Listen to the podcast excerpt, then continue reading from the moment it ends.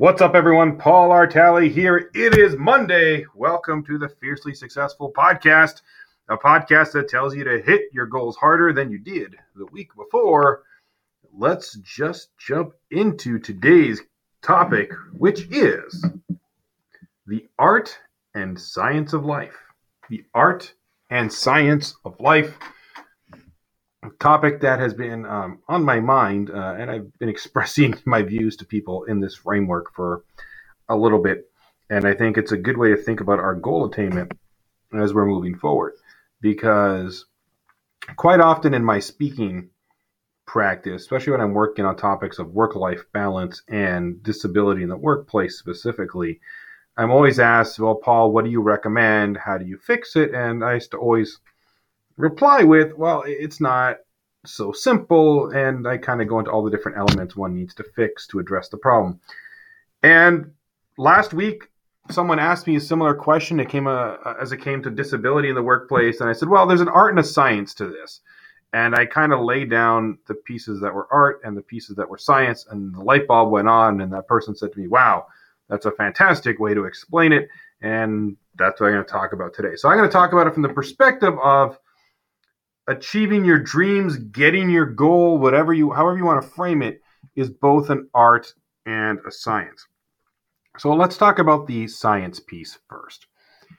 So the science piece in all of this is that when you're going after a dream, you need to look at least part of that journey from a scientific point of view, meaning there are numbers, metrics, certifications, legalities, stuff, technical stuff that needs to be achieved in order for you to succeed. Um, they're very hard and tangible metrics. And by hard, I mean not negotiable or they have a standard attached to them. I don't necessarily mean that they are difficult, although quite often they are. And, so those are things for you to think about, right? When we talk about, we talk about, you know, achieving a dream, achieving a goal you know, a lot of that is often paired with leaving your current life situation.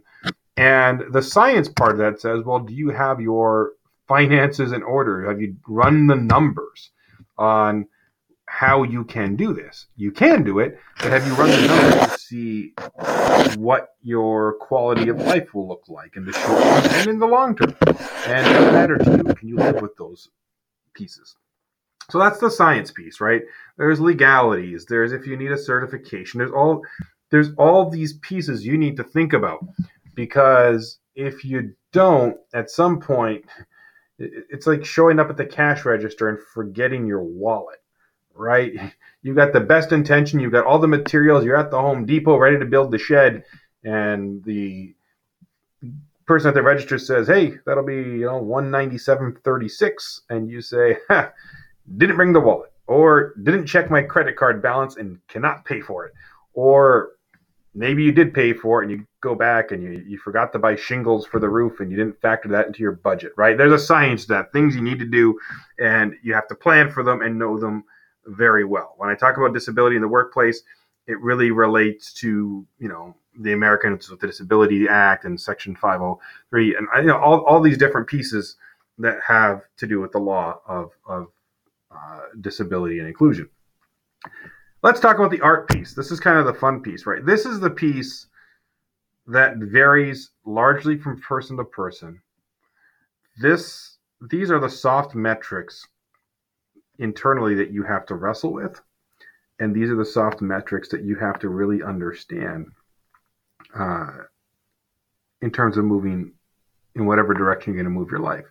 It's answering questions like, what do you want your life to look like?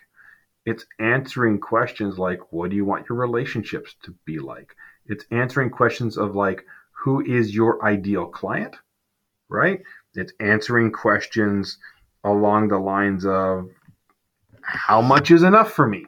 Right? That's right. How much, what is enough? What is happiness? This is the art piece to the puzzle, right? It's asking questions like, what excites me in in my new dream, in my new dream job? What excites me? What is it that I want to do on a daily basis?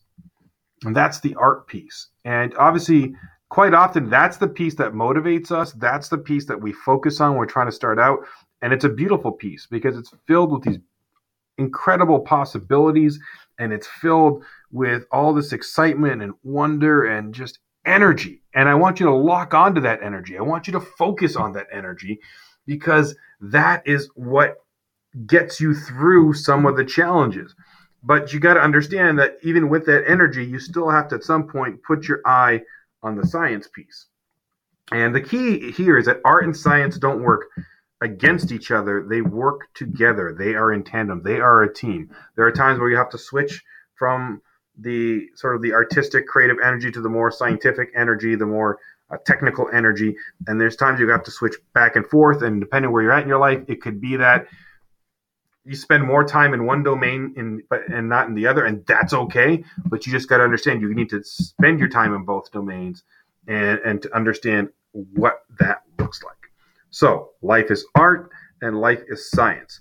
Make the two coexist in harmony, and you will be in a much stronger place. And think about both equally, right? Don't just think about all the fun things you're going to do when you you quit your job and you know take the goldfish out of the out of the staff room and, and take it with you and start your new venture, whatever that is. And don't, don't just think about that great moment, but also think about the pieces you need to have in place to make that dream happen. Let them coexist. Let them be besties, not frenemies. We want them to be besties. And you are going to, to be a lot happier.